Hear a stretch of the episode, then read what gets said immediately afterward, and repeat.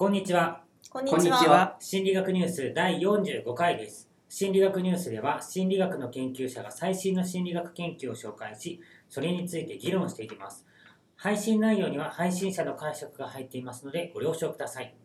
今回の担当者はシュウさんです。はい、よろしくお願いします。えー前回夢の話だったんですけれども、今回は夢ではなくて眠る時間についてのお話です。えっ、と、まあ皆さん普通はだいたい夜に寝て朝に起きるという生活を普通はしてますよね。してますよね。もちろん。大丈夫ですよね。はい。で、えっ、と、まあ、人間に限らず生物っていうのはそういうふうに生活にリズムがあるっていうことはよく知られている。で、これをまあ、あの、サーカディアンリズムっていうふうに言いますよね。人間だったら夜だいたい暗くなると眠くなって朝明るくなると起きると。夜勤の人は？それは多分そういうリズムをちょっと押して生活してるんじゃないかなっていう気はするんですけどねただ確かに夜勤の人っていうのはいいあの例になっていて夜寝て朝起きるっていう人間として決まったリズムを持っている中でも夜早くに寝て朝早く起きる人と夜遅く寝て朝遅く起きる人がやっぱりいるわけですね。そういったような個人差があの睡眠のリズムにはあるよということが、まあ、昔からよく知られているんですがそれと性格っていうのがどう関連しているのかなというのを扱った研究を今日は紹介します。えー論文のタイトルが Relationship between Chronotype and Temperament Character among University Students ということで、えー睡眠のリズムの個人差と、まあ、キャラクターつまり性格との関連ということです。睡眠のリズムというのは今言ったように大きく分けて朝型と夜型に分けられます。皆さんはどっちですか？夜型ですね。夜型、夜型かな。夜型、朝方です。朝型。なんか私の周りの研究者って結構夜型の人が多い気がするんですけど気のせいですかね？どう思います？半分く半々くらいかもしれない。でも朝型の方が多いかな。なんとも言えん。そうなんですかねいやあのーまあどちらでもない普通にちゃんと寝て朝起きますよっていう人ももちろんいるんですけれども極端に夜更かしをする人と朝ものすごく早く起きて仕事バーッとやっちゃうよっていう人ってやっぱり一定数いるんですよね。でそういった睡眠のリズムの違いっていうのがあの結構昔から研究されていてそういった睡眠のリズムと,、えー、といろいろな、まあ、生活上の問題とかあるいはあの心理的なあの特徴と関連が研究されてるわけです。例えば、えー感情動脈疾患心筋梗塞であるとかそういったものを起こしやすいのはどういう睡眠リズムのを持っている人なのかとかあるいはがんになりやすい人というのはどういう睡眠リズムを持っている人なのかあるいはこう創造性クリエイティブなこう思考ができる人は一体どういう睡眠リズムを持った人なのかなんていうことが研究されて実際に一部では、えー、と関連があるよということが指摘されているわけなんですね。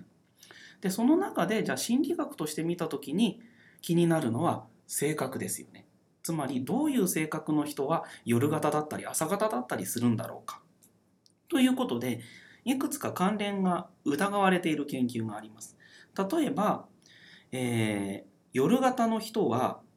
新規探索傾向という傾向が強いというふうに言われています。つまり新しいもの好き。パッと見てあの今まで見たことがないものいあ今まで見たことがない場所やったことのない行動そういったことをパッとやってみたくなるそういったような、えー、と特徴は夜型の人が持ちやすいっていうふうに言われてるんですが自分でそう思います？夜型の皆さん。まあその気はあるかもしれないなんとなくわかるなっていう感じはするんだけど、理由を考えるとなんかよくわかんないな。そうなんですよね。でじ理由確かにわからない。でこの論文で理由じゃあ教えてくれるかなっていうと先に言っちゃいます。教えてくれません。うんえっとこの研究はじゃあ本当にそういう、えっと、関連があるのっていうのをたくさんの人たちに調査をすることによってデータとして示しましたよという研究なんですね。実際に参加してもらったのは大学生なんですがその数なんと2857名。たくさんの人です。で彼らに対して、えー、とまあ、ある心理尺度というか、まあ、心理学のあのこう性格を測ることができるアンケートを、えーとまあ、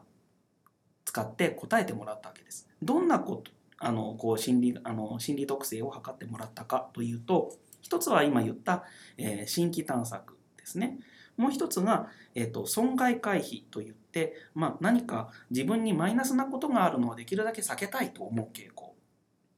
でもう一つは、え3つ目が報酬依存といって、えー何かあの美味しいもの楽しいことがあるとそれを続けようとする傾向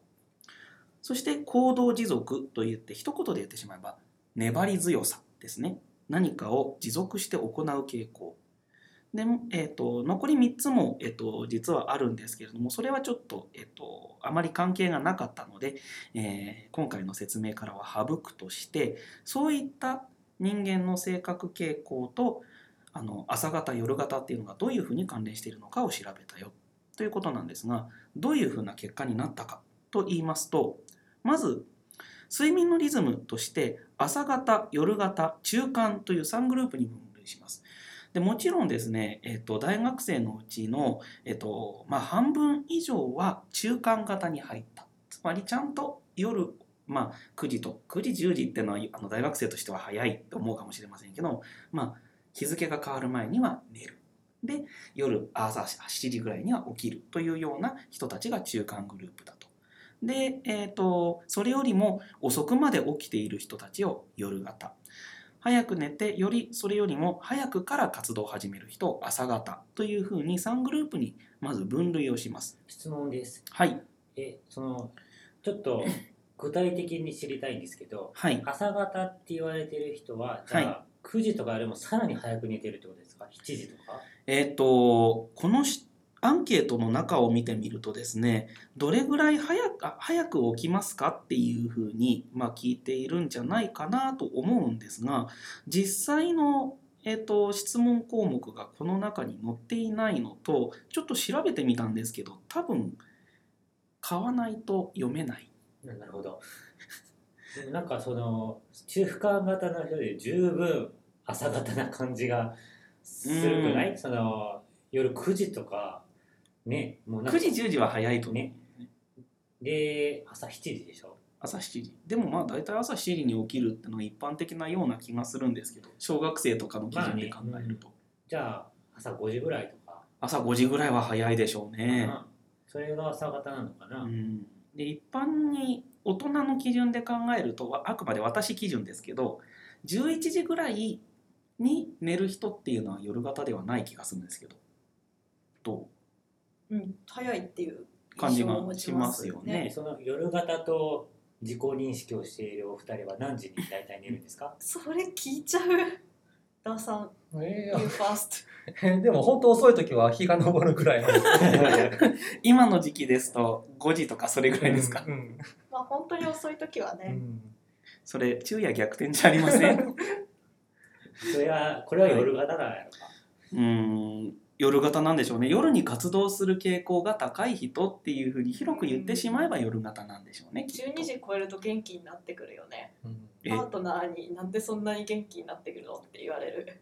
そえじゃあ昼眠いですか？昼は眠いことが多いですね。えっ、と今この収録を行っている時間昼ですが。めっちゃドーピングしてコーヒー飲んでます。あそういうことだったんですね。ありがとうございます。俺なんかはさもう大体夜はなるべく10時11時に寝て朝5時とかに起きてるよ。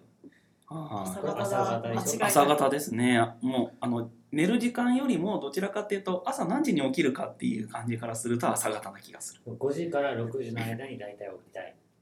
なんかその朝方夜型とかって固定的なんですかね、なんか僕結構変わるんですよ。朝方タイプの時とうん。夜型タイプの時がコロコロ変わって周期的に。うん。そもそも人の周期が24時間じゃないからそれに従っていくとずれていくとかっていうような話もありますよね。太陽を浴びることによってそれが補正されるから、うん。あのリズムにむしろ忠実なのでは？あそうですかね。よくわからないけど。はい。まああのいろいろ多分この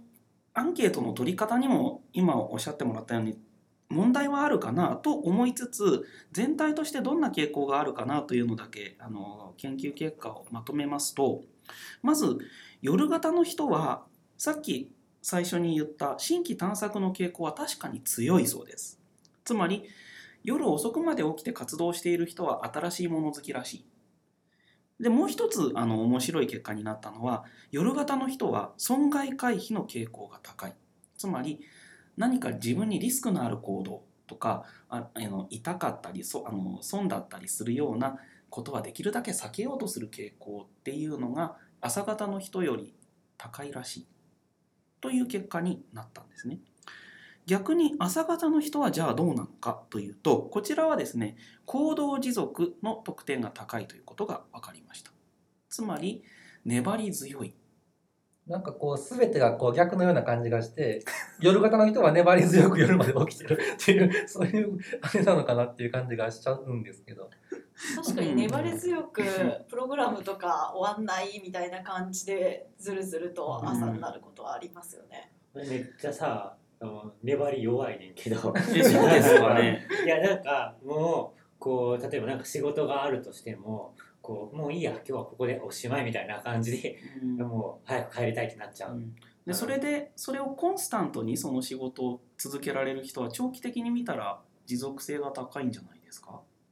うん。どうなんでしょうね、なんかどういうふうにその持続性を考えてるのかとかにもよるかな、うん。でもさっきのそのプログラミングとかはい、もなんかあのもうちょっとしたらなんていうのもうちょっと頑張ってここまでやってしまうみたいなんではなくてもうなんかあもう飽きたなみたいな感じに 超なるんやけど。さっきリスク回避って言葉出てきたきたけど、はい。報酬っていう点ではどうなんですか？つまり、はい。そのプログラムを動かすために朝まで粘るとかって、い。プログラムが動くっていう報酬のために 粘ってるみたいなところがあるから。そう。実はですね報酬依存っていうのも測ってるんですね。つまりいあの良いことがある行動をできるだけやりたいと思う傾向は関連してるのかっていうのを調べてみたんですけど夜型とも朝型とも関連してないかったそうなんです。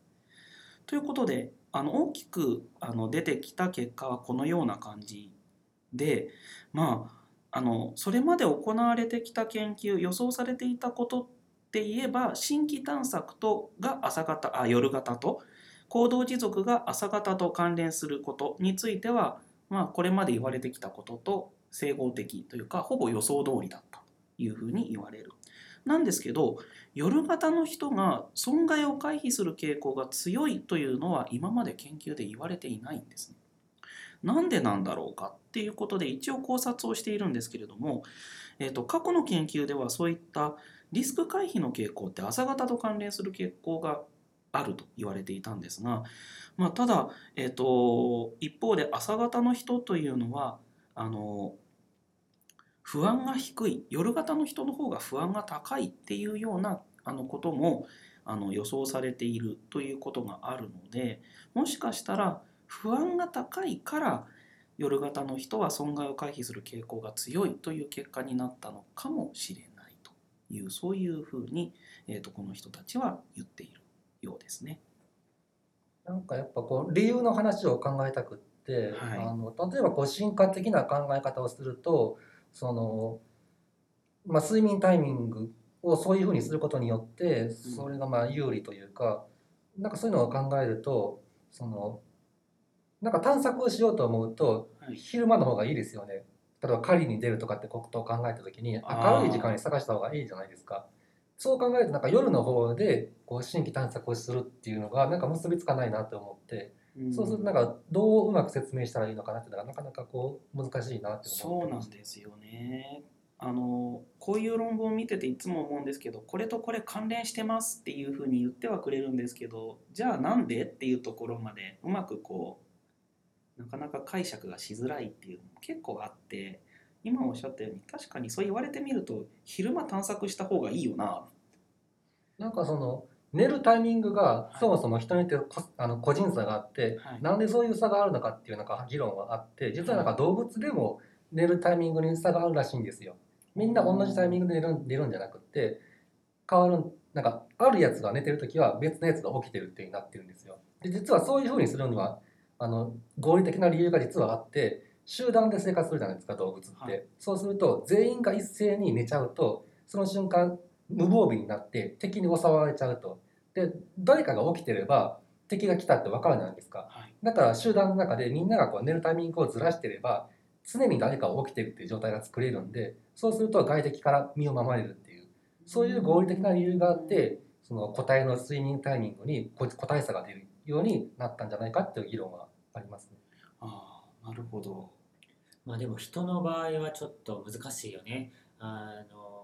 大学生とかはまあ別として例えば子供が小さい時とかって結構家族同じ時間に寝てたりするよね。完全無防備じゃないですか、なんか誰かが襲ってきたらもうね、えらいことになりますよね。だからなんかあの人はまあ生物としてもそうだけれどもやっぱその社会的になんかこう一緒に寝るとかそういうふうな何かがあるのかなっていう気がするかな。あとはやっぱなんかこの関連性のその説明がつきにくいっていうのはやっぱりなんか他の要因というか他の原因に関わっている可能性もあるかなとかあとなんか気になるのはやっぱその睡眠時間とか、うん。あー結局朝方夜型っていうその時間だけじゃなくってあとどれぐらい寝ているかとか、うん。まあそういうのも関係するだろうしなんかそういうふうに言ったらさっき最初に言ったみたいなその夜勤の人とかもあるしなんかその性格となんかその関連がありますよって言われてもかなりなんかちょっとこうほんまかいなっていうふうにそうだね。思っちゃうな。うん。まあだから必要に迫られて夜型とか必要に迫られ迫られて朝型とかっていう人も含含まれているだろうから、はい。なんかナチュラリー夜型みたいな人だけナチュラリーで夜型。うん、構成されてるわけじゃないだろうからっていうのは気になりますね。なんか今の現代社会は基本的にちゃんとうんちゃんとした時間時間に寝て起きるっていうのを要請されますよね。はいででもそれに逆らって遅くまで起きちゃって遅刻しちゃうのはある種そういうなんかちゃんとそれができないっていう性格と関係してるっていうのはあるかもしれないですよね。ううんん、だからそういうふうな、まあ、そもそもそこで偏りが生じているっていう可能性はすごいある。あるいはこう親御さんが夜の仕事をしているなんていうところだとあのどうしても生活リズムってこう違ってくるよなってそういう生活をずっと子供の時にしてればその子ももしかしたら夜型のこう生活リズムになるのかなとかいろいろ考えますよねやっぱりね。はい、こんなところでしょうか、えー心理学ニュースの Facebook のページがあります。Facebook で心理学ニュースと検索してみてください。質問やコメントなどがある方は Facebook のページからお願いします。次回の担当は、文ちゃんですかね。はい、そうですね、えー子供の肥満についてお話しします。では、今回はここまでありがとうございました。ありがとうございました。